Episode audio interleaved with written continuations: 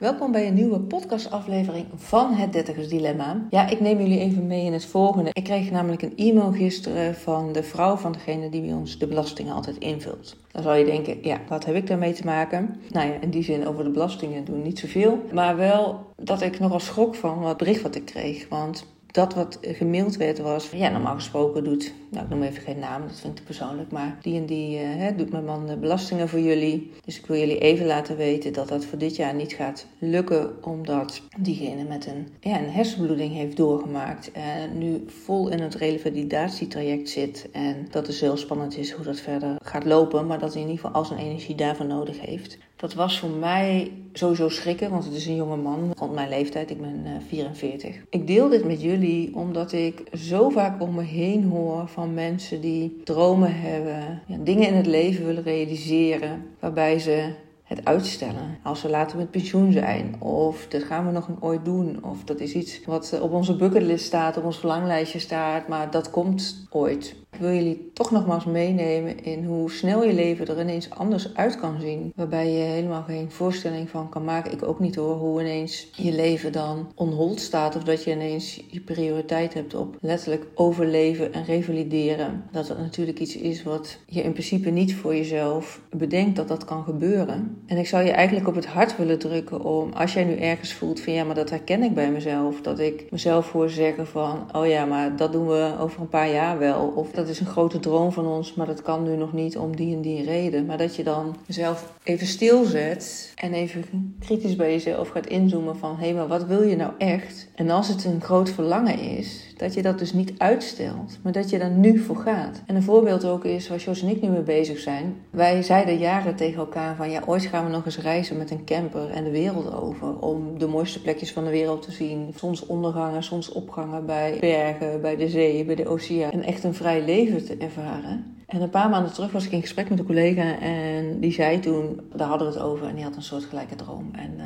die zei toen, ja eigenlijk moet je zoiets gewoon durven, zoiets moet je gewoon doen, want anders komt het er niet van. En dat heeft bij mij echt het vuurtje aangezet waarvan ik dacht, ja dat is inderdaad zo. En ik ben ook heel erg bezig met mijn leven in te vullen naar hoe ik het voor me zie, hoe ik het voor ons zie, voor Jos en voor mij, maar ook voor de mensen om ons heen. Van een vrij leven, een onafhankelijk leven. En daar hebben we echt al veel stappen in gezet. Maar toen merkte ik wel dat dit nog een verlangen is wat ik ook aan het vooruitschuiven was. Er was iets aangezet bij mij waarbij ik dacht, ja maar wacht eens even, dit is wel iets wat ik met Jos ga bespreken. Dus dat heb ik ook de volgende dag gedaan. Van hey Jos, is dit nou iets waarvan we zeggen van, oh ja, weet je, dit is een droom van ons en het is ook helemaal prima om erover te blijven dromen, want dit gaat geen realiteit worden? Of is het iets waarvan we zeggen van, dit is een droom van ons en die gaan we verwezenlijken. In ieder geval daar alle stappen voor toezetten om daarmee aan de gang te gaan. En te kijken wat het ons brengt. Zodat we later in ieder geval geen spijt hebben gehad dat we daar niet dat proces in gang hebben gezet. En toen zei George van ja, nee, dit is wel iets waar ik echt voor wil gaan. Dus dat heeft ook gemaakt dat wij nu bezig zijn met het realiseren van die droom. Dus we zijn campers aan het bekijken. We hebben een makelaar bij ons over de vloer gehad om te kijken wat doen we met ons huis. Verhuren of verkopen. En dat is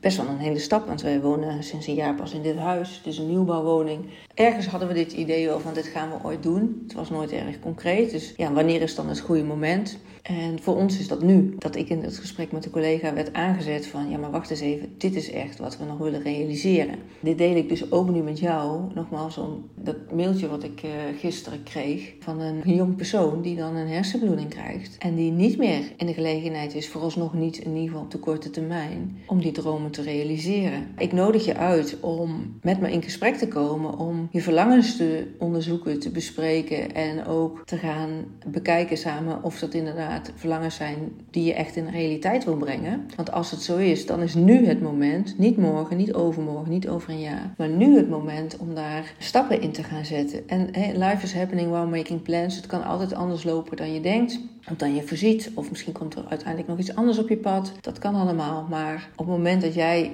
nu voelt van wacht eens even, hier heb ik wat in te doen. Hier heb ik stappen in te zetten. Stuur me de in DM. Dan maken we kennis. En dan gaan we het hebben over mijn zes maanden programma Unlock Yourself. Want daarmee kom jij echt in de verbinding met jezelf. Wie je in de kern bent. Wat je verlangens zijn. En ook hoe je daar ook acties aan verbindt aan die verlangens. Of dat je excuses uit je leven bandt en er vol voor gaat. In vertrouwen door de concrete en praktische tools die ik met je deel. En ook gedragen door mijn support. Maar ook volhardend vanwege het geloof in jezelf, wat je gaat realiseren door met mij samen te werken. Ik kijk er naar uit je te ontmoeten en hou in de achtergrond de gedachte: time flies while having fun, dat de time net zo hard flies op het moment dat je niet de fun ervaart in het leven, maar dat het aan jou is om de regie te pakken, om er stappen in te zetten. En dat hoef je dus zeker niet alleen te doen. Daar ben ik voor je. En daar gaan we samen aan werken om 2024 jouw mooiste jaar ooit te laten zijn en dat het de aftrap is van jouw mooiste leven. Dankjewel. Ik wens je een hele mooie dag en een heel mooi leven toe.